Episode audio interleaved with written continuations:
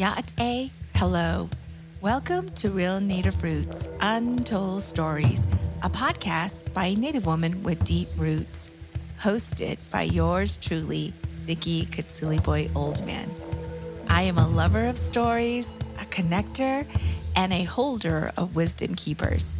Each month, we will be connecting with our Native relatives and exploring what medicine our guests share and offer to us. Please join me on this uncharted journey to learn, connect, and reflect. Ayahat. Thank you.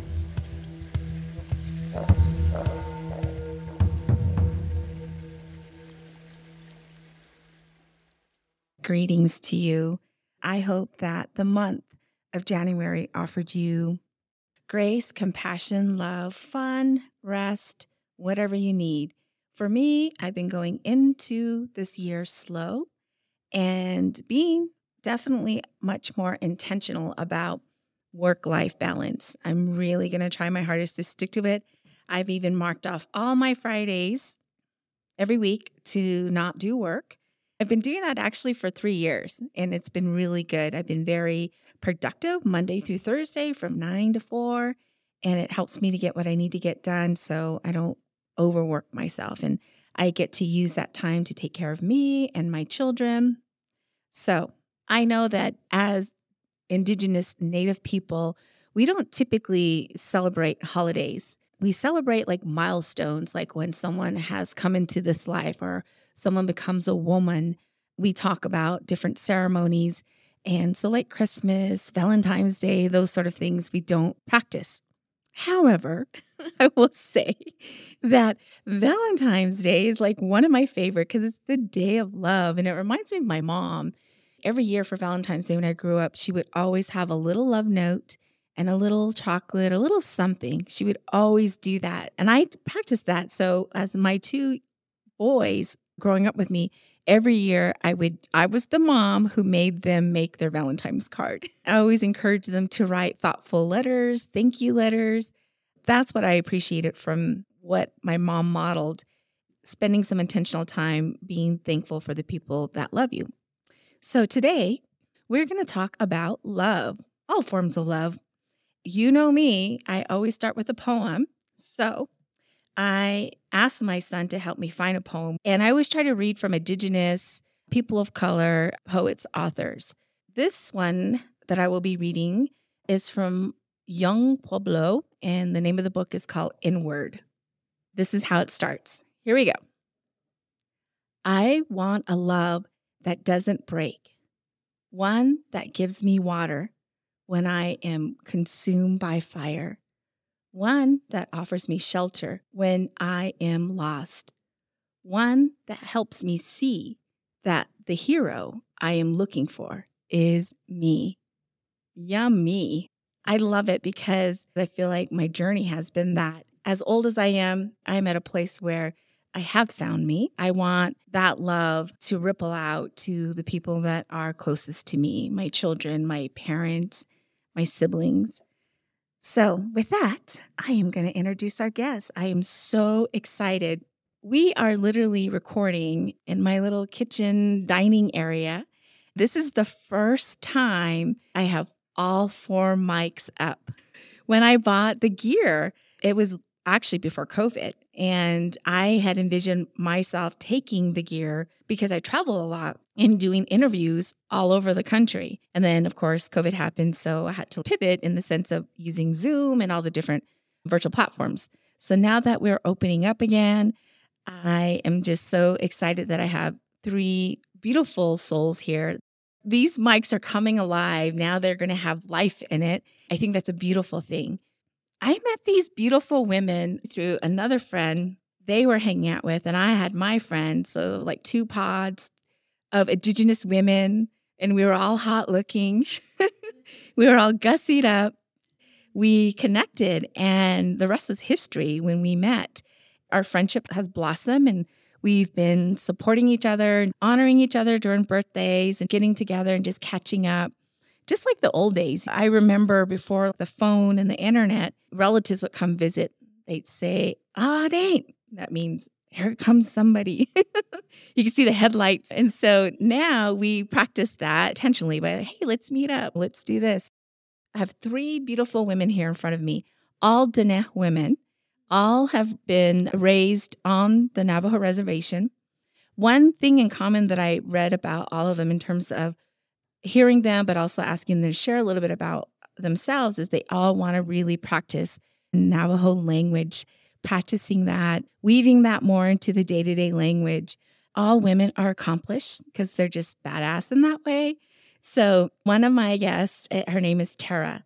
And Tara, I had no idea you are an ASU alumni. So I'm like, oh my God, she's Sun Devil in the house. the other thing, I know she loves to play golf, but I had no idea she was a golf coach. I now know somebody who can teach me how to play golf because that's what I wanted to learn how to do. What she does for a living, she is a financial consultant. She does finances. She also is a business owner and she has a ranching company. One of her big goals is to build a home near the ranch on the res. So my first guess is Tara. My second guess is Shannon. And I realized after seeing her clan, she's actually my sister. She has a doctor in pharmacy. I was like, what? I'm connected to someone who has a doctorate degree. I was like, oh my goodness. She currently works in the public health field, and her main goal is to really try to have a healthy work life balance. She likes hanging out with her family and friends, and she has a little dog. She likes to play golf. One thing that I appreciate about what she shared with me is that she likes to learn family stories. And last but not least, the beautiful, sexy Sandre Harrison is an amazing woman as well. I love how she shared with me who she is. I'm a daughter, I'm a mother, I'm a wife, I'm a friend. And I think that's beautiful. One of her goals is to continue to walk in this spiritual path of growing and being really intentional about who she is, what she says, and the choices that she makes. Also, in the finance world, she is an accounting consultant for tribes. I had no idea that she actually lived in New York City. I just was in New York City. I could have been asking, where do I go? One of her best roles is being a boy mom. I totally can feel her there because I got two beautiful boys of my own. So, ladies, whoever would like to go first, you guys can introduce yourself if you want, and Navo, whatever you want to say, maybe how you're feeling. Hello, this is Tara. I guess we'll go by age, and me being the oldest amongst the three three ladies. I'm Tara Lovato, Dennett Sosi Lovato. I thank you, Vicki, for having us here today. My first time, so it's really interesting. You're welcome. Hi, everyone. Good evening. Yat e she Shannon Saltkla Yanishia, Kitlachini Nashla, Senajini Bashichin, Auto Tisnaspons, Arizona Dinasha. I'm just feel feeling really humbled and proud and happy to be here tonight, sitting amongst very professional and close friends, and just excited to start this conversation. And thank you so much, Vicki, for hosting. And I look forward to our Q and A session. Hello, listeners. My name is Sandry Harrison, and I grew up in the Four Corners area.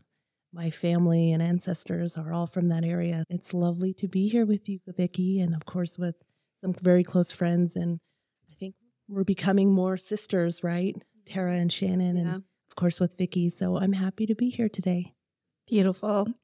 So, ladies, I'd be curious to hear how did this poem speak to you? One of the first things I noticed about the poem is right away it spoke balance to me.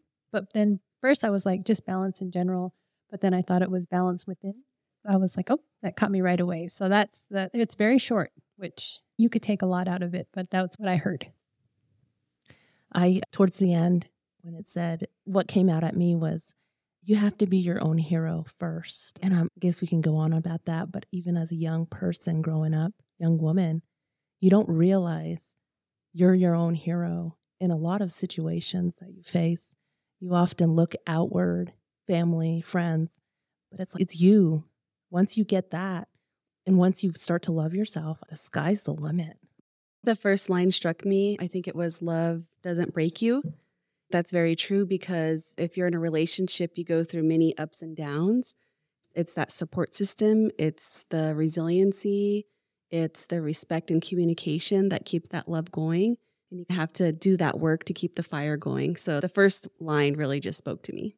Thank you. Thank you all. What I appreciate about it is how we all take something different from it. It speaks to us in a different way. The topic, folks, that we're going to talk about, because when we get together, we talk a little bit about everything. I'm not kidding. we talk a little bit about it. We talk about mm. men. We talk mm. about where we want to go. We talk about how we want to be better individuals and women and how do we give back. So we've had all sorts of conversation. And mm-hmm. I said, you know what? I would love for you all to be on a podcast. Let's have fun. Let's just talk and see what comes from it. And given that we're in the month of February, I thought, let's talk about love. And so, what we're going to do for you all, we are going to sing a little bit. Okay. Oh, I trust Vicky. Oh, wow. Okay, let's All do right. this. we'll do the best that we can. So, maybe every line, Sandra, you can start, then Tara, and then Shannon. Karaoke night, huh? oh, okay. I need love, love to ease my mind. I need to fi- find someone to call mine. But Mama said you can't hurry, loves. No, you just have to wait. She said, Love don't come easy. It's a game of give and take. You can't hurry, love. Oh, you just have to wait. You Gotta trust it. no matter how long. Oh, thank you, ladies, for playing. That was fun. Yeah, karaoke night. So, on your little notepad, write down what you think love means. If you were to define it, what would that be? This one says love is giving, understanding, patience, fun, and growing. Another one is love is putting another first before you. Another one here is love your friendship and family. Love is medicine. Love is wellness. Love is a mix of different elements. So I asked my son today, tell me if you were to define love, what would that be? And then he says, it's an emotion or an affection. And that's all he said. Given the, what you've defined and what spoke to you, I would love to hear from you all when you felt like you felt it for the first time. Who was it with? Was it a relative or friend? Like when you felt like, wow, this is what this is. I can't really say that I felt it. Of course, I felt it for relatives, right? But that was more family love, which I think being native, it was a little different because I didn't realize it until later. And then what I thought love should be was more like I should be in love with someone that I'm going to be mm, in a relationship with. Uh, That's when I first thought I was starting to feel love, I think. But it was when that person gave me love, but really it was his family that gave me love. That's where I felt it for the first time. Growing up, this is a long story, but my mom died when I was very young. So I had a disconnect there from that motherly love. And that love, the mom connects everything together, right, in a family. So that was a big, huge thing missing. And then when I first felt that love with the person I was with, his mom was really what I loved the most. She was the one who gave me everything. That was when I first felt like kind of the motherly love. I mean, other than my Mayaja or my other aunts, yes, that was a little different because they had their own families. But she was like very intent on teaching me the way a mom should teach. So that's when I think I first felt it. I think my first impression of feeling any love was has to be from my mom. She stayed home and homeschooled me for gosh, 8 years or something. But just being so close to her in the home all the time and just seeing like the things she would do. And I think as I started to grow up and really just understand family dynamics, probably getting 12, going into 15 years old, and then like leaving for college, like just experiencing your parents' love, but specifically my mom, and just seeing the lengths she was willing to go to to get me to like my next ladder, my next step. And I thought, mm, wow, I hope like I'm able to express that in some way when I have my own kids. And so that was like my first real understanding of what love does that even if I don't have much, I'm willing to give it to you. And that I think helped me define or have an idea of what love is because it's an everyday love. It's not just some whim of a romantic interest. It's really that everyday, like they say, like every day is you most of your life is a boring Tuesday. There's some great spunky Fridays or a good Saturday night, but most of it is like a boring, hard Monday or an awful Tuesday. And it's like in those everyday moments, showing her showing those little things defined it, helped define it for me. I think what strikes me first with that question, Vicki, is thinking about my Shimasana. I think that's the very first time I felt love. And my mom, I grew up with my mom, single parent, and she worked a lot. She is a nurse and she retired. But uh, back in the day in the 90s, she had to work long hours, work in the ER, and sometimes she wouldn't come home until after 7 p.m. And so my grandma would always be there. She'd always be there at the bus stop she would cook me snacks and make me food and give me a big hug. And I just, I can still feel it. I can still remember that hug. And she would give me a bath and blow dry my hair and do all those day to day routine things that my mom wasn't able to do because she had to do what she had to do to provide for us in her own way. And even to this day, I still have a lot of love for her. And I have a lot of love and respect for my mom because she showed her love in a different way, providing for me by supporting me, leading by example. And there's different shapes of love, there's different types of love, there's different ways of giving it and showing it. But I feel like both from my mom and my grandma, they really just showed me how strong Native women are and really provided that love to me. And it wasn't a situation where I didn't feel loved at all, but it's a team effort, it's a family effort when you're raising your family. So that's what comes to me first. Oh, this is so beautiful. The people that we want to honor, right? Like our grandparents, our mothers. And what touched me about you, Tara, is you connected with a family that model love. Mm-hmm. And it made me think about my mom because my mom lost her mom when she was like nine, seven or nine. And so she didn't really have a mother. She is the first podcast guest, and she talks about that. And she really felt love with her foster mother because she was one who taught her how to sew and how to cook, like all the things that if her mom was still here, maybe would have taught her. What was interesting about what both Sandry and Shannon said about mom and grandma and mom is I lost my mom and then a year later I lost my grandma. So it was that right back to back. That whole matrilineal side was immediately gone that's why I was seeking after that for a long time. And then thankfully now I can really latch on to someone, and I hate to say latch on because I do, to someone who's wanting to be there in that way. So that I guess maybe is it's cool too because I have 10 moms mm-hmm. now and it, that's like really cool too. So I do appreciate that.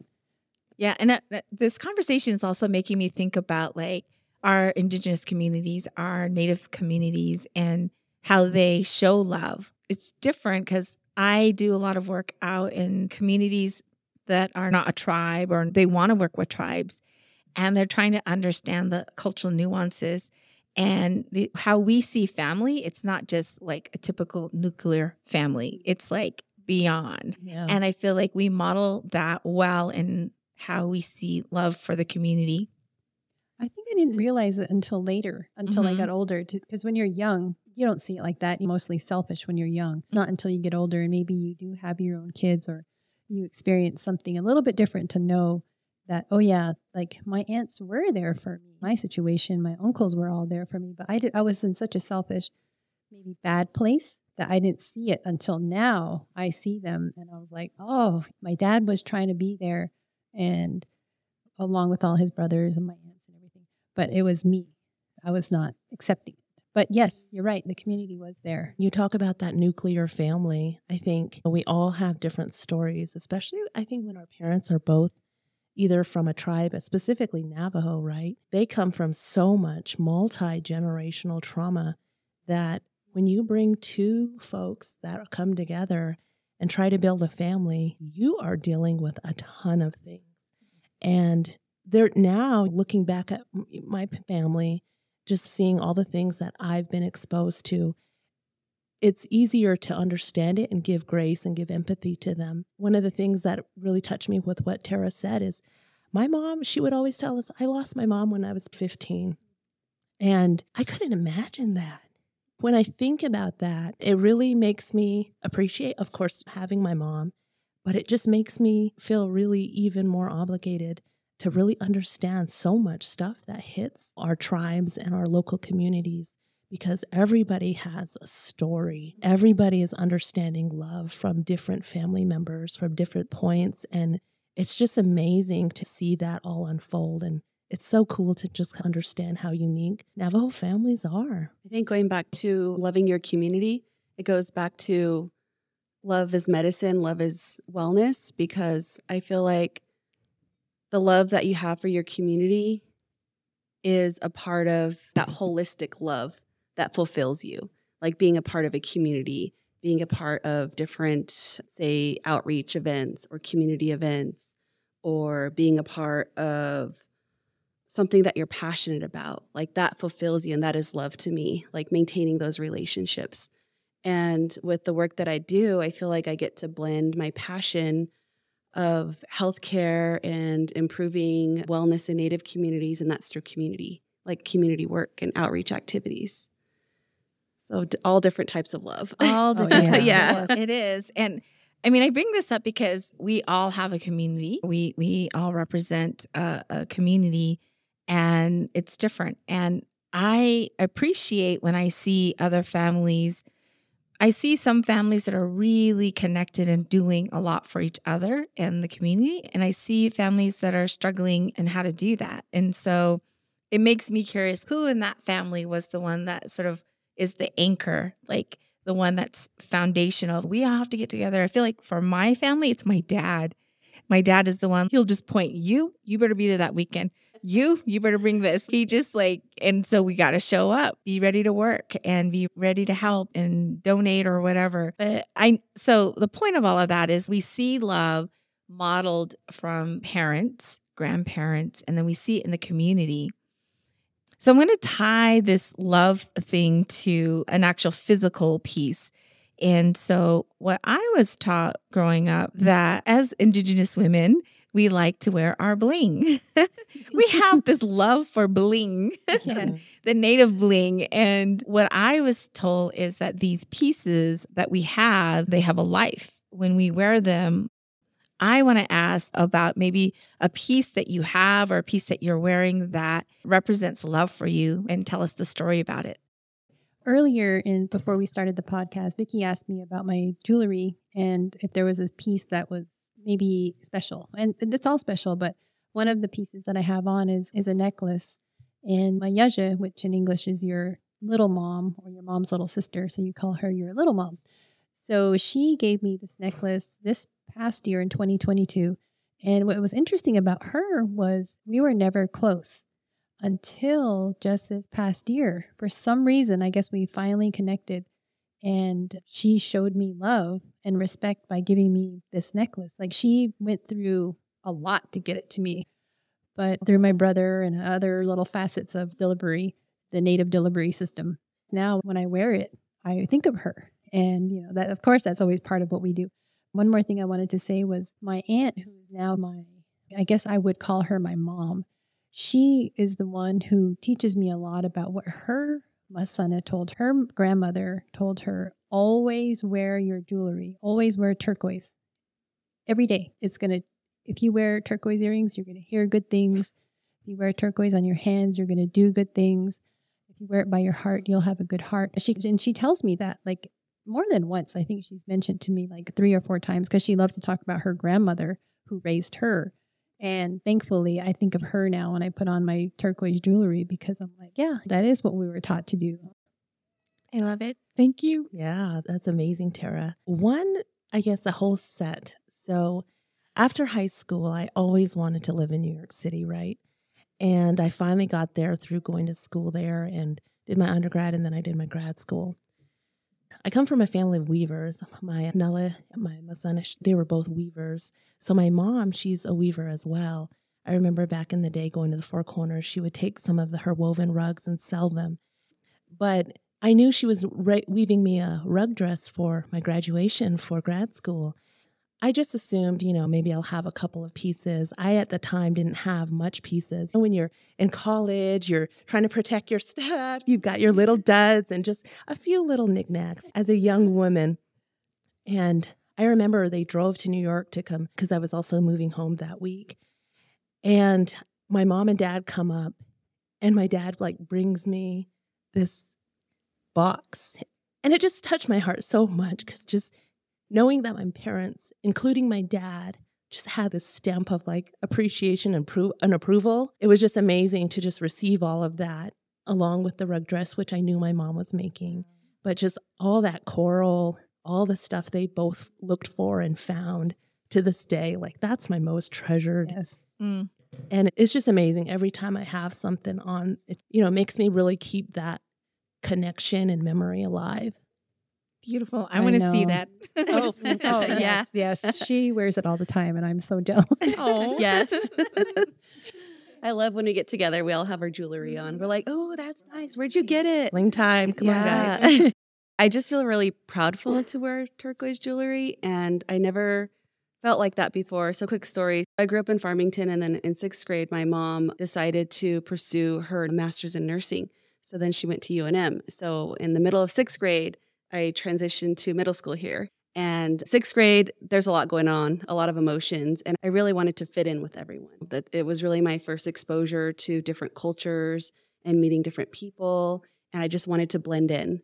So there was a period in my life where I was like, oh, I want to wear diamonds. I want to wear what this girl's wearing. I want to wear this. And I didn't want to wear my jewelry at all. Like I just didn't. And then when I went to college, that's where you start growing up. You really appreciate where you're from and who you are as a person, your root. So my mom, I think giving gifts is her love language. And so she would always gift me with turquoise. And I'm looking at my ring, my bracelet, and my earrings, and they're all from my mom. And so they're all given at different stages of my life. But that was her way of saying, Here, Shayaja, I love you. I support you. This is what I want to give to you. And just you know, I'm always here. And this is who you are. Love. Yes. I love all of that. Did you all hear about? I don't know if this is a true etiquette, but I was told this is that if I had bought like a pair of earrings, like I bought these earrings, and Tara says, I love those earrings, I'm supposed to give it to her. However, because like the other pieces that were gifted to you, if they were a gift and someone admires it, uh, you can't give it because it's been gifted to you. But if you've bought something and someone says, I really love those earrings, they're beautiful, and you bought them, you're supposed to give them. That's what I was told. So I'm always careful what pieces I'm wearing. And I have actually done that. I- In fact, I don't know, a couple of years ago, I was at a function and I met with a native friend and I had this big turquoise ring. We were talking, and then she says, Oh my God, I love your ring. And I was like, Oh man, I just got this. And I gave it to her. I gave it to her. So luckily, like you, most of mine are gifts from my mother or my some of my relatives. I don't have you guys heard that before? I have never heard that before. If I did, that would be a very troubling. Yes, I would not for- wear my jewelry. I don't know. Although most of my jewelry are, are, have been gifts. That's true. Yeah. Yeah. I think most mine. of my jewelry have been mm-hmm. gifts from different people in my life. So I asked three Navajo women. They have not heard it, so I'm not going to follow that rule anymore. Okay. How many jewelries did I give away? that's okay. You'll put it out there. It'll all come back Yes. to you. I Even more. totally believe that. Yes, it will come back to you. Yes, it will. I want to talk about the love of food. Oh, oh my God. And well, I was curious about who was the first person that taught you a dish, something so yummy, so good, and they did it, of course, out of love. So I was going back maybe a couple weeks ago and I was just thinking about the process of making tortillas. I started to develop this like poem. I've never really wrote or jotted poem stuff or poetry, but I really just all of a sudden it just came to me. So I just wrote it down, right? But then I went back, I was like, my mom, I remember her sitting with me in the kitchen, showing me how to mix the dough, probably at a five, six year old age. And I remember her telling me, she's one day you're going to learn how to do this and you're going to do it good and you'll be able to make bread for your family, for your kids, for your husband. And I thought, oh, okay. And then I always wondered, like, why was it just me? Why was it just me? What about everybody else? but I remember that was probably my first dish I ever learned how to make. And My mom claims she's not a good cook, but I remember her teaching me that at such a young age. I guess mine is similar to Sandry's. You know how I mentioned earlier in the podcast that this, my first kind of serious relationship, that she became my mom. She taught me how to make tortillas, Navajo style tortillas. And she taught me in a way where, so I had a stepmother growing up, but she taught me, and it wasn't in a good way. It was a very by the book, almost like within a ingredient, a list of ingredients and how much you put in. Really, Navajos, we don't use anything. We just throw it all in together. And somehow, lo and behold, your tortillas or fry bread comes out like how you want it to be. And this mom, her name is Eleanor, she taught me how to do it in that way. Like she really just lovingly said, This is what you want to do. You add this much. You always add a little bit more baking powder, just things like that. Or if you're making fry bread, you add more baking powder. If you're making tortillas, you add less things like that. And we made tortillas and they came out so great. And that She makes really good tortillas. man. I, and fry bread. No, potluck. yes. Navajo women, yeah, we made her come with it. But uh, yeah, so that was similar story. And it wasn't until I was in undergrad that she taught me how to do that. And but yes, that was it was like one of my first loves that I think I felt with food. And I do not like cooking. I think my friends know that I loathe cooking. And but yeah, that was it. Okay, so what comes to mind for me is baking Oh, yes. zucchini Yes. bread and banana bread. Watching my mom and her going through this really old cookbook Yep. with the pages ripped The out. big binder. Yeah, and like the little tabs, and she would like underline things and like circle different ingredients. So I just remember being at the table, like helping put like a cup of flour in, or mashing the bananas, or putting cinnamon in. So baking, banana bread, and zucchini bread, and then also lasagna. Oh, She had a really good lasagna that she learned from her foster mom in Utah. And that was the same recipe that her foster mom gave her. And so that's why it was so old and like just like barely hanging on there. Yes. But yeah, so I really, I just remember layer, layering the noodles and just like the process of just helping out. So yeah, that's what comes to mind. I was probably like fourth grade, My Yeah. mom uh-huh. has that same cookbook. right? Is Yes. it colored? Was it like orange? It- yeah, pink? it had like the little like plastic, like the binder. It's like a plastic binder.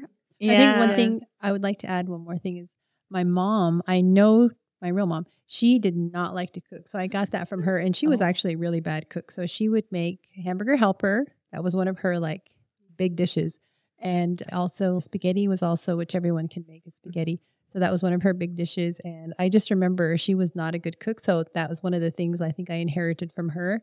I would be happy if I didn't ever have to cook again, but I'm the mom slash wife at home. So I do all of the cooking with I'm sure that you've heard from folks, as I've heard from my mom and then even my grandmother or other grandmothers.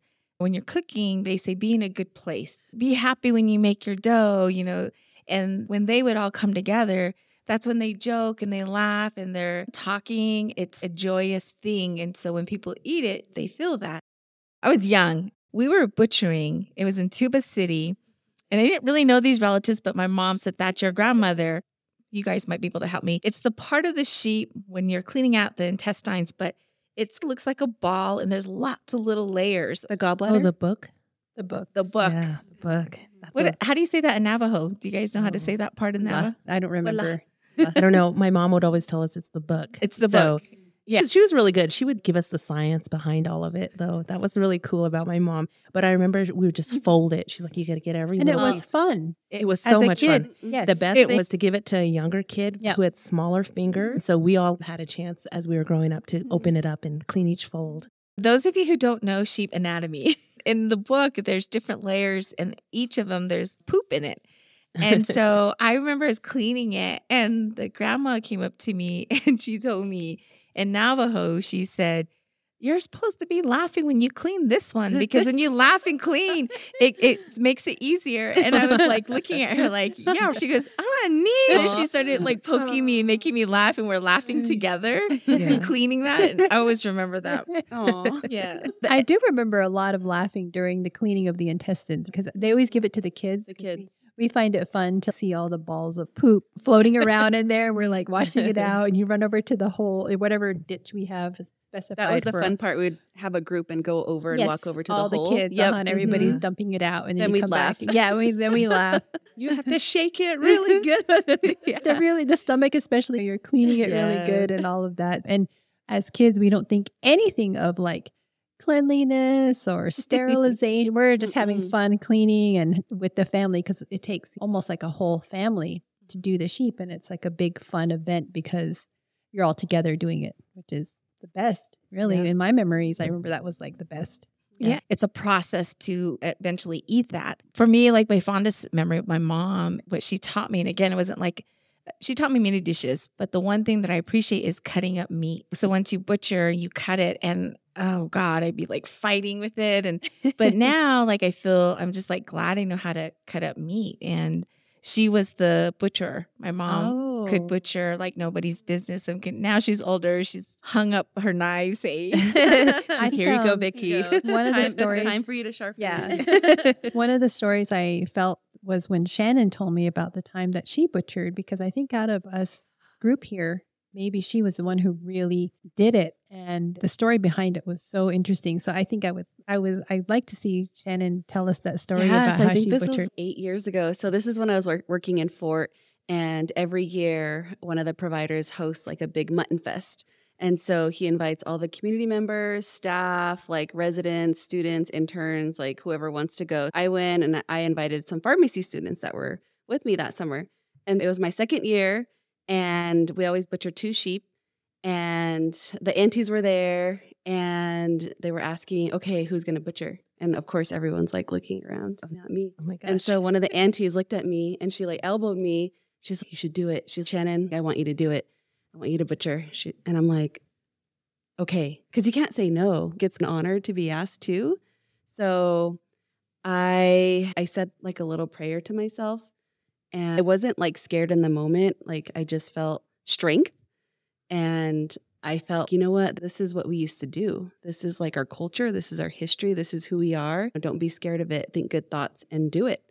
And and I did it and it was fine and everything went smoothly, but I just felt I had that strength from maybe my grandmother or like my relatives and my family, like that sense of pride, that innate feeling of doing something that we've done for so many years.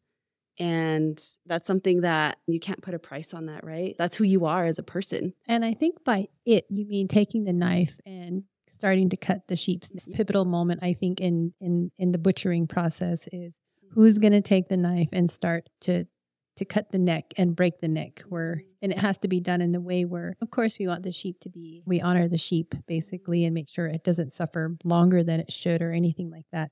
So that was it, right? That That's was what it you- when I was uh-huh. handed the knife. Mhm, Yep. I'm like, mhm. okay, I got this. and Shannon shared that. She was like, You have to Yes. do it. And I said, Oh my God, I've never done it. Yes. But I'm like, bucket lists. Yeah. yeah. Yeah. And it is something that goes back to our ancestors when you think, oh my gosh, my grandma did this. I don't even think my mom ever did it, but I think it's something that I feel from them I could do. A mm-hmm. lot of other things. I yeah. can throw down a calf if I have to and do what I need to do to it. So I better be able to butcher a sheep. I can get on a wild horse and ride that wild horse. I better be able to butcher a sheep. Swing a mean golf club. Yes, I can swing a mean golf club. I can argue with the or best take of a the- bar class. You got it. or it. take a bar class. Right. marriage for me on that story because I, my mom, I told you was a butcher, right? So, so I would be helping her, and and finally I said, "Okay, I'm ready, mom. I I got it." I, and she said, "Okay, honey," you know. So she gives me the knife, and you know she's there, and then I the wrong thing by looking at the sheep's eyes. So when I Mhm. pull the neck back, and then it went back, Oh. and then I just hesitated, and my mom goes, "Yeah, "Yada lana shit." she just pushed me out of the way, and she just hurry up and did it. And then she didn't say anything after that until later on. She says, "You can't hesitate, hun. You just have to do it." It was like that was my love for the sheep. I was like, especially when it said "man," and I was like, I couldn't do it. And so, anyway, so I'm impressed. Yeah, that I was think a I saw some- powerful story that she told us when, especially she said she felt like her ancestors and her grandma's grandma going back. It's like, wow, this is what they did. This is like our culture. Mhm. This is how they survived Right. to provide Yeah. food for their Uh-huh. family. Yeah. Yeah. You said afterwards you just felt like your ancestors and matriarchs were just Mhm. like it like empowered you, Mhm. I right? did, and I had to take a step away too because I just I felt it, and I wanted to like have that moment to myself and not be around everyone at that time. And then took took a break, and then came back and helped cut and help out. Just imagine though, like when our grandmothers did it, that was their sheep. Like they raise that sheep. They love those sheep. I can feel, I know what they feel when they animals, obviously. We all love animals. So that was like their, oh my gosh, can you imagine know, taking that? pets, Yes, of. taking your sheep from your corral that you raised from day one. And that's going to be, of course, it's going to be our meal. It's a good thing. But I can just, that would be, I think, something different to experience as far as how much love you have for your family because it's going to your family, really. Yeah. Yeah, Yeah. family Yeah. friends. My mom did say when she was a kid, and my mom loves animals. Like she loves animals. And she used to say she didn't want to be there when my grandma butchered. Like she just didn't want to be there. She'll go after when it's time for her to start cutting, but she won't be there with the initial first cut. Oh, wow. Just just listening to you made me also think about the love our relatives have for livestock, even the sheepdog. And speaking of the sheep, they used everything, like everything. Nothing went to waste. You ate the head, the sheepskin was your mattress. You used everything. So they made sure we weren't wasteful people. yes, yes, yes. Okay. So I want to talk about first love. I want folks like, who was your first love and what did that feel like? And I'll tee it up. I'll be vulnerable. I was in middle school and had a crush on this guy. He had a crush on me. We'd write notes back in the day when there was no, and a friend would deliver it. How cute. and he really liked me that one one Saturday uh, because I lived out not in the housing development area. I live I always say out in the boondocks. And so it was like camp. So I lived there, my grandma, my auntie, and we all had sheep. Speaking of sheep. And my grandma was visiting, my mom was in the living room, and I was in the kitchen making cookies. And we lived in a trailer. And I remember the the kitchen sink, there was like a skinny window. So I was there cooking, and then I saw two guys ride on a motorcycle. and I looked, I was looking in the window, I'm like, oh my God, oh my Oh God, what's he doing here? I was so scared because my parents were very strict with me. Like I couldn't date Yeah. until like they said I was like junior in high school. And so I went out there right away and I went out there. I'm like, what are you doing here? And then I was so embarrassed because then all the sheep started. Yes, perfect. You're like, "Gosh, the one with the bell just coming. and I I really remember this one sheep because our relatives told us not to name the Right. sheep. Mm-hmm. So there was one goat that nobody wanted because he was just naughty. So we named him Knickerbocker. and so anyway, the two guys get off their bike and I'm standing there. I'm like, what are you guys doing here? Now I could see all the sheep. I was like, oh my God, I'm so embarrassed. And then Knickerbocker starts running Oh, and started chasing them. I'm like, oh, oh my, that's my perfect. I was so embarrassed. So like, you guys gotta go. You gotta go. And I go inside, and my mom was like, "Who was that?" And I'm like, uh. "Oh, they were lost. I was just giving them directions." Oh my goodness. I love that goat. I would, oh my gosh. That's So like, you were cooking. Did you give him anything for his no, I wanted him to get out of there. I'm like, like, why are you even here? Oh so Oh, how old were you then when that happened? I think I was like in eighth grade. okay. Oh, okay. yeah. Oh my gosh. But it was just embarrassing because you know you're like I'll just speak for myself. But growing up on the reds and having sheep, like, and you go to school, people look down on that, and so I was embarrassed. Okay, there's a hogan there, we got sheep Mhm, here, and, and I knew he wasn't that way. Yeah. He, he, I don't know. I really don't know. I should even assume that, but anyway, it was embarrassing, and I was just like, oh my god. so that was my first crush, and he liked each other for a while, and but I have fond memories of him.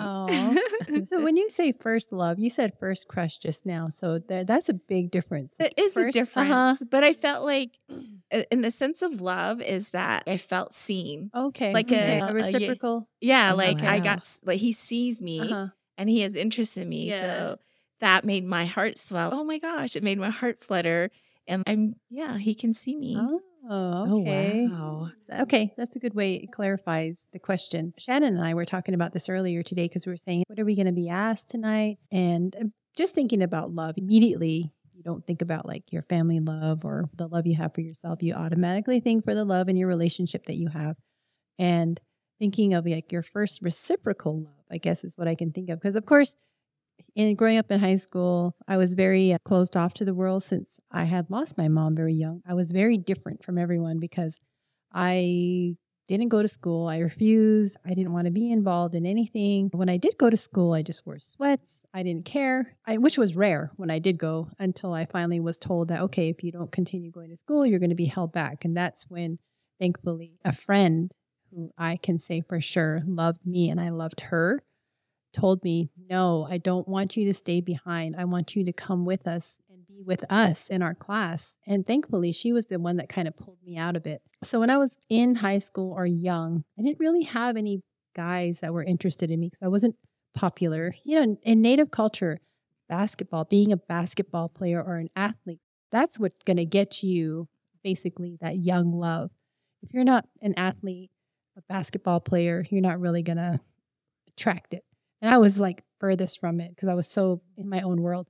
So I was telling Shannon earlier today. So I was kind of like that. Like nobody wanted to be with me for sure, even though my friend, the epitome of the popular, most uh, talented basketball player, she was like on a roll, all of that. Thankfully, for some reason, she just wanted to hang out with me, and I don't know why, but we got along. We are like kindred sisters. She's my one of my conspirators, like Shannon and Sandy are.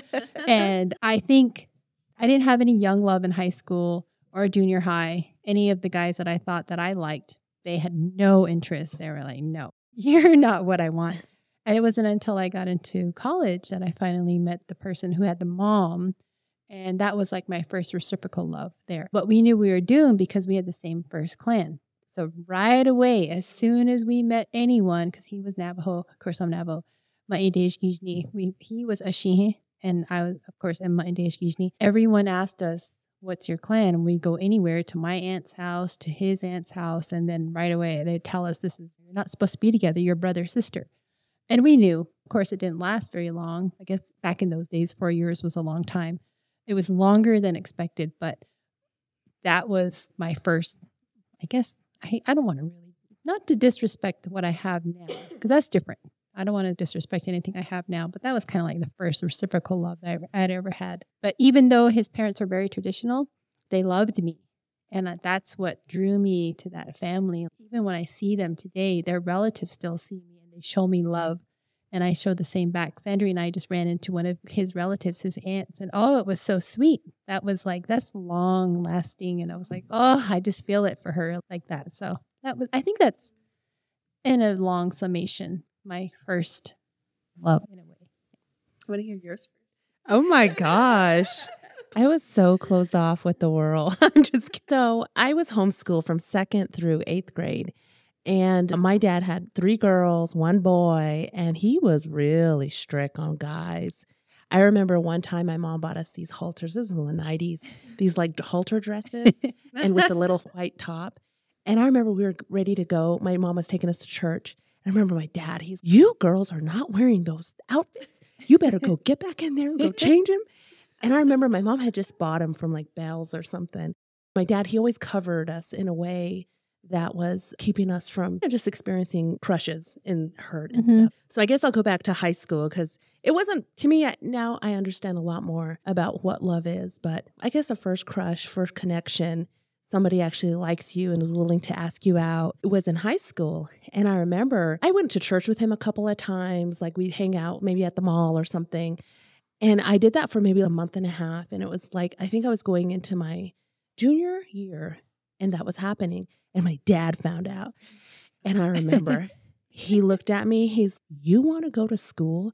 You better get rid of him. Back then, I mean, this is early 2000s. There, internet was barely coming up. Like I was doing a lot of like college applications, uh-huh. everything by hand.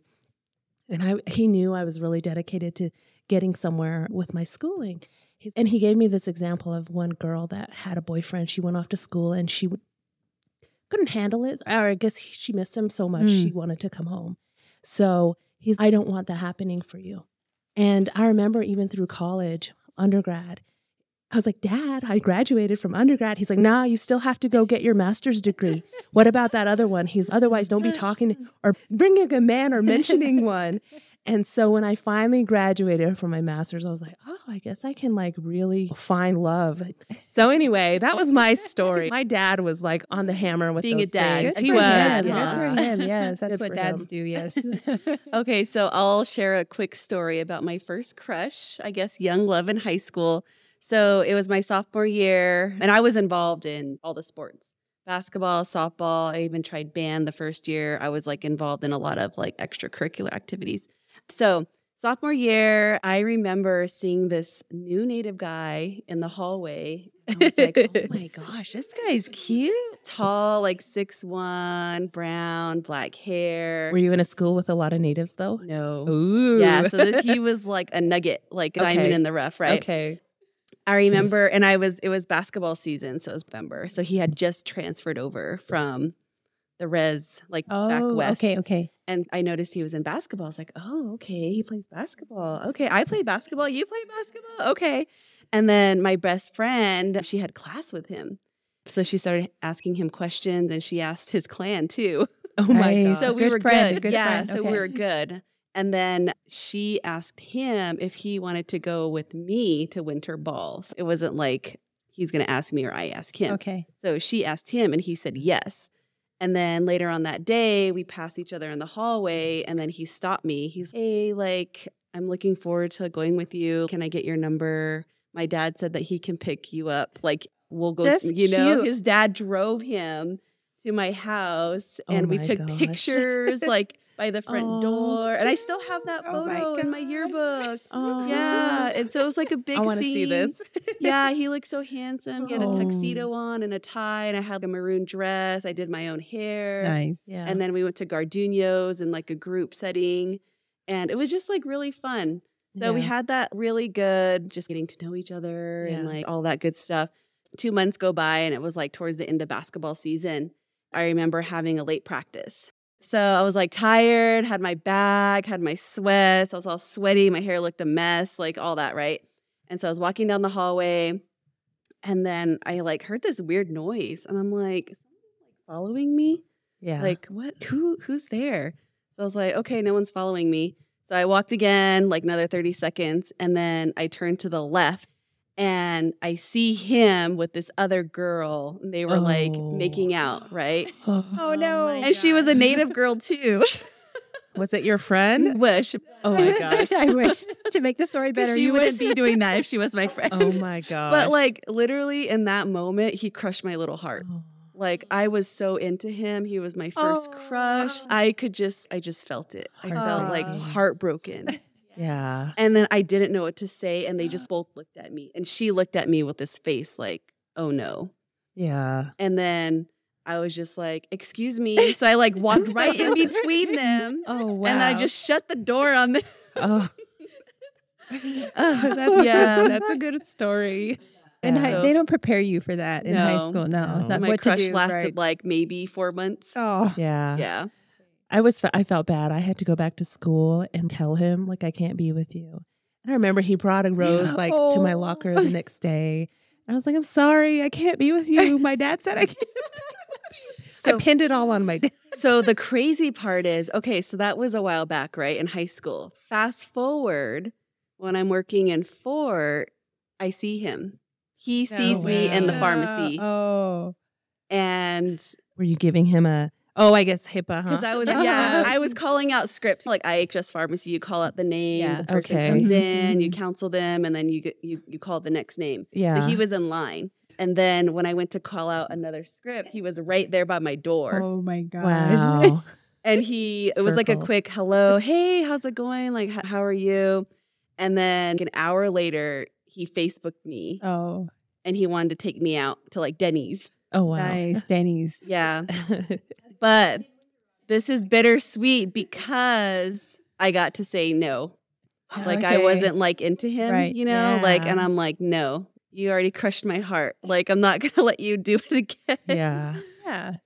I love that because there's two things that I hear from this. One is when we have those heartaches, those crushes. At the moment, it's like real and raw, and you're just like, and then as you move forward and really reflect, there's learning there. So your learning is like really clear boundaries.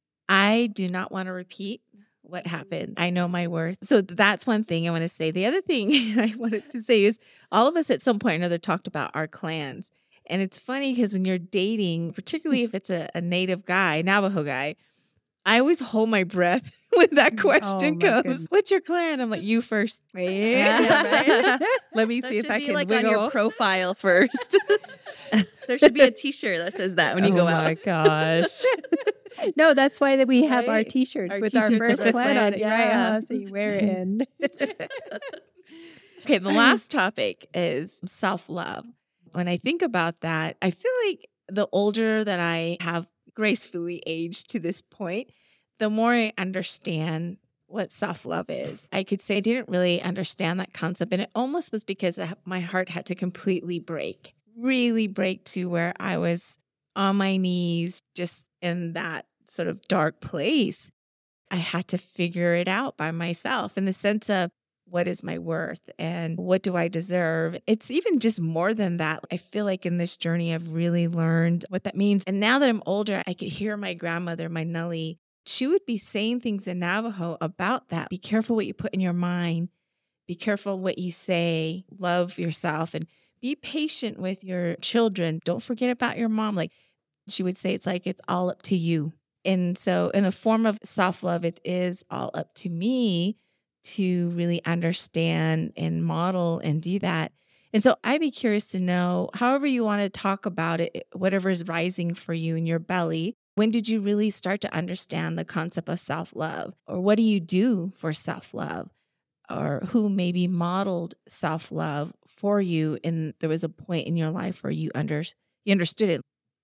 I remember when I went off to college, I left home. I was so happy. Like I was 18, you're like ready to leave. That was my time to really explore myself, just learn and explore the city. You know, for me, it was moving to New York and just running into different cultures and just seeing a lot of fun stuff and just exploring it and taking it in.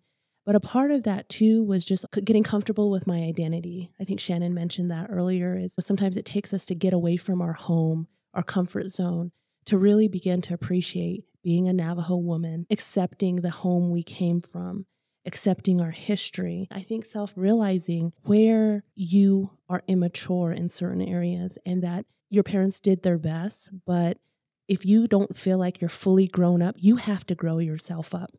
And how do you do that? And for me, it was like self help. For me, it was plugging into church or understanding my spiritual life, learning how to forgive and let that history be there, accept it, and move forward. And once I think I found myself, understood my identity, realized how what kind of person I want to be, and move on. And I think that's where I started to really toy with how do I take care of myself by myself? And how do I do that in a way that one is budget friendly when you're single, starting out? That's always one thing. But then now that I'm in my mid 30s, under knowing what self love is as simple as going for a walk by myself, taking a time of 30 minutes to just lay on the bed and not think about anything, creating small boundaries. Oh, you want to talk about this, son? Okay, give mommy five minutes. And just in those little moments when you realize you need to catch your breath to be able to like continue to give, it's like those moments. They're so small, but I think that kind of that's my walk for now. That, yeah, I think you're really good at setting boundaries. I, I was never good at that, especially when it came to self love. I think when I first 20s, 30s, I was really bad at it, really bad. And it, it shaped me, thankfully, to the person I am today. But it wasn't a good thing.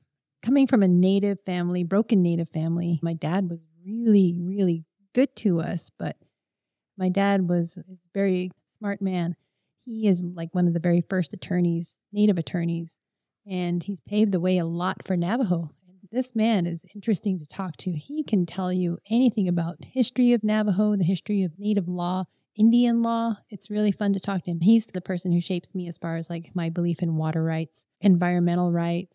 Gosh, you can take it all the way back to the rights, Indian water rights, all of that. It's he shaped me so much in that way. He did not give me a good idea of what a relationship was supposed to be like. I don't want to disrespect him, but coming from native families, they're very broken, very difficult. Alcoholism is crazy on our reservations, unemployment, just being so isolated. Their grandparents didn't really show love to each other in the way that modern society thinks that love should be shown. Mm-hmm. Hard work really was love. the amount of work you put into the house, the ranch, or the household, the sheep, that was what the way that your love was shown. I think it took me a long time to figure out how to self love after I put myself through horrible relationships. Finally, when I got into my late, mid to late 30s, I think I finally was like, oh, I'm done with all of that craziness. And it took really took me a mental and physical move. I had to dislocate myself from my old life, move to a new life. And that's really where I was able to open my eyes and open other parts of my heart to see different things. And I still have a connection with my old life, but it's very small. My new life is, I don't want to say new life, but this second part or whatever, that's where I was able to learn self love. I think ways that I really, it comes down to my current relationship with my husband and then, of course, my friends. That's really all where it is family, of course, that's always thankfully there. But in this life here, the work environment in the city, it's really my husband and the family and then my friends. That's, that's where it is. My self love is with them. So I think uh, that's that's Girls' night out ourselves. Yeah. yeah. They So- give me what I need, and yes. thankfully the balance comes from being at home with my husband and the little world that we live in there with our stepson and then i get to hang out with them so it's nice i like it yeah so the self-love is oh it's a long journey i can a- say yeah, that it's a Yes. self-discovery. Mhm. It's a process. The continuation. Mhm. Yeah. And it's I don't think I've ever had anybody that I grew up with, like my mother. I don't recall a conversation of her saying, This is how you love yourself. Just keep yourself together, brush your hair, wash your face. Just these Mhm. commands your mom tells you, you know. Sit up straight. Don't eat too much. You don't want a belly, you know. You need to go walk. But they're never like, oh, that's self love. But those are. Get your body moving. Reach out to a friend you haven't said hello to and just say, hey, I'm thinking about you. I love you. I miss you. Have a wonderful weekend. And just little things like that, I think really spark in a woman her connections, reinforces that. And that's also a form of self love, reconnecting to the people that had meaning in your life. I went through a really rough breakup in my early 30s. And I think going through that really helped me identify what self love means to me and what that entails. I had to take a step back and ask myself, where am I going next? Because my next move consisted with someone else. So I was thinking for two people and not just myself. And so I think, yeah, just stepping back and asking myself, what do I want to do next? What's my passion? What do I want to do in the next five years with, say, like my work life? How do I get there now? Also, what makes me happy in this present time? And what makes me happy is being around family and friends, exercising and working out and going to the gym, going to classes. I think it's like a rediscovery because you're just trying to figure yourself out and your new you in that moment. I think relying on family and friends, all of our dinner conversations and outings and taking trips with my cousins on little trips like that really helped me heal from my relationship, but it also helped me identify self love and then also community, being involved in different things, carving out time for things that I really love to do and things that made me happy. And I think it's a continuous cycle. I feel like each stage in your life that's going to change. And so you got, it's just a continuation of finding who you are in that moment. Oh, so beautiful. You want to say something? I was thinking about when we're growing up, you listen to your mom, you listen to your grandma, and even during our, if you did have a Kinaaldá, which is our puberty ceremony, there's no, oh, take time for yourself. There's no, make sure you do something for you. No, that's not taught during that ceremony. It's, you're going to cook, you're going to clean, you're going to work hard every day. What you're doing during these four days or however long it takes, that's what that's how you're going to be if you are speaking good words right now that's how you're going to be for the rest of your life it's funny how when we're growing up our teachings our grand ancestors and grandmas and mothers they don't tell us take oh take a day to yourself. Nope it's work. That's all. When i think back to my grandmother all she ever did was work. I never saw her oh i'm going to take a bath. No that was just so foreign to her no way. I mean, with no running water, maybe, Yeah. but even mm-hmm. just I'm gonna go out back and sponge myself by Right, myself. right. I'm going to sit here by myself and just drink some tea and look at look at the valley or the sheep. No, There was none of that. She was constantly working. So I think our generation was the first generation to think, okay, how do I love myself rather than taking care of everyone else? As a matrilineal society, we're taught that we're taking care of everything. And really, it is true. But then also remembering to add self love in there, that would have been great for grandma to take a day and be like, or even a couple of hours just to be like, I'm just going to hang out. And maybe weaving her rug was really the Mm-hmm. time that she was able to Mhm. meditate. And that was her self love. It was different then. But I was just thinking about that, how it was so different back then. And we weren't really taught that. I was going Yeah. to say, like, with just her everyday activities, walking out early in the morning to go check on the sheep or let them out, what she did once she stepped out the door, Uh huh. what kind of prayer she may have said. What did she think? Yeah, one of the things that I always get captured with, and my mom would say, you never know what prayers is carrying you right now, like where you're at, what you're doing. And just as career woman now, you never know what your grandparents, Mhm. grandmas ever prayed over you. Yes. And like I was thinking, maybe all of those self love that were never told to us were just always embedded in her everyday life. It also made me think about our relatives, our ancestors. It was different. Life was different. It was nothing like it is today, getting on a plane or the technology. It was just different. This generation, we see it differently. And part of that, I think, is because of the education. We've been exposed to many different cultures and practices and modalities. And what I have learned at this day and age, we do things differently. We know how to navigate in business world as well as when we have to go home and help butcher. It's a self-discovery process. It's also a process when you're doing self-love. It's a practice, whether it's a daily practice, a monthly practice, whether that is meditating, self-care in whatever form. But all part of the self-care is having a support system, whether that's a group of friends, your family, or the community surrounding yourself. I'm always telling folks to ask for help. And I too sometimes struggle asking for help. And when I get to the place where I know I can't maybe do whatever task, then that's a form of self care because I'm asking, can you help me? Can you do this? And the other thing that I heard as I was listening to you all is just part of the self love is this self reflection and that whatever lessons we're learning, hardship, even if it's good lessons, if we don't spend time to reflect and think about what is the learning here, then we'll repeat it again in a different form with a different person. And so hopefully when you spend time reflecting and really harvest the learning, then that form of self-care will help you as you go forward to say no. I do not want to go on that date. you know, yes, and I need a little bit of time. I, can you give me five minutes to reset and I will be there? It's also speaking up and having the courage to speak up for yourself as I'm hearing you all say that. Oh my gosh, the time has gone by so fast.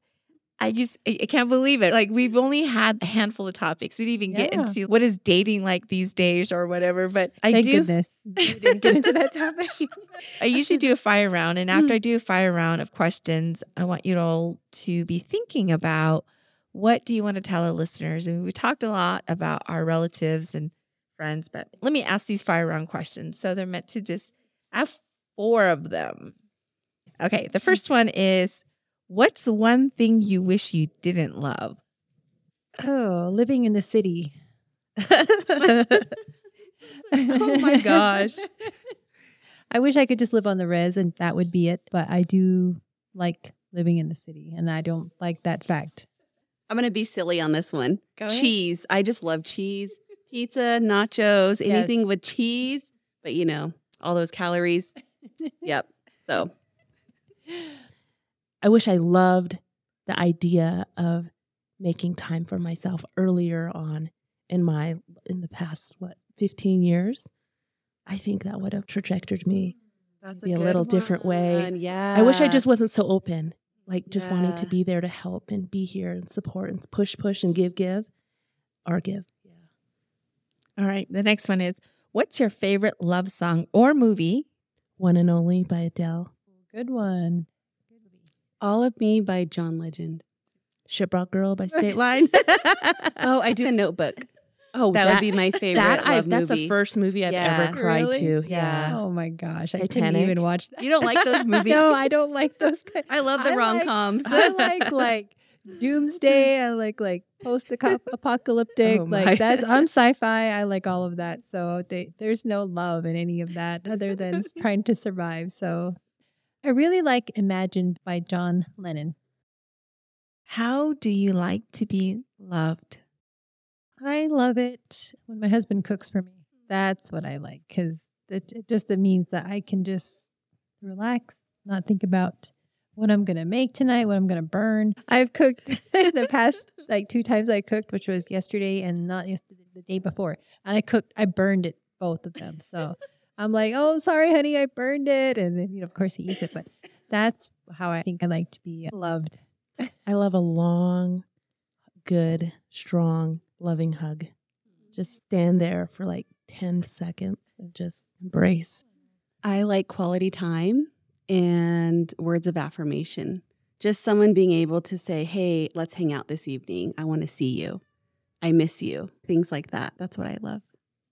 So this is the last one. My my son and I were brainstorming fire round questions, and this is actually circling back from the very beginning when I asked you all to define love, and we talked about all forms. And so the, this is the question: How would you describe love to an alien? Oh gosh. When you give her your spaceship and let her redecorate and let her run the show, and you just do And everything you she make her coffee and cook her dinner. Oh, right. and give her hugs before you go to sleep. There you go. he makes coffee for you in the morning. Oh my goodness. Yes. or brings you coffee in the morning. Yes. Where are you? Or don't go back to your homeland, alien. Stay with her. oh, right.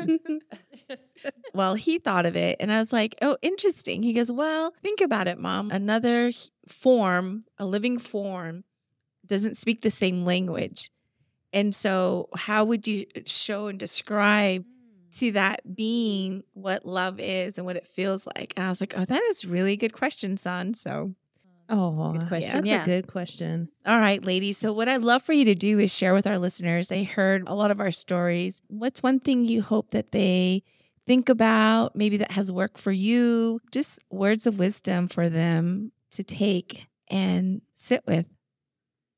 learning to self love, it takes a tribe to learn how to do that too. It's not always done in isolation, it's interacting with people from different backgrounds, different age groups. I love to be around women who are much older than me, maybe younger, same age, to just really get their experiences, get their insight, get their wisdom. And that helps me decide what do I want or what is out there for me? You know, what do I aspire to be? And if you're at that point of wanting to dig deep down in and start to really love yourself so you can give more to whomever your family or community or interest is, start to get out. People are a great resource.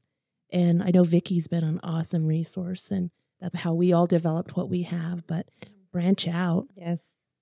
I think never giving up on yourself, just keep going and trying to grow, learn from your past, whether it was good or bad. Just give it a chance because you never know what's going to happen next. And that's like the best part of, I guess, getting older, if there's anything about good about getting older. there's still some surprises and there's still some fun to be had. I'm the older one with Vicky. I think us two are about the same age and think that's what I could say as far as never giving up and remembering that love is always going to be there, whether it's with your friends, whether it's going to be with the person that you choose to be with, and of course with kids, family, pets. I think everyone has their own journey to self love. It doesn't look the same, it's different. Even amongst all four of us here, our journey to self love is different. What we perceive as self love is different, and that's okay. And that's the beauty of it. Just having that support system, just being around friendships and family have really strengthened my self love and happiness and finding that work life balance. And that takes time. You don't know the best option for you at that time. Sometimes it's trial and error, and that's okay. And it's okay to make mistakes and it's okay to try different things. So everyone has their own journey and just embrace your journey. Thank you, ladies.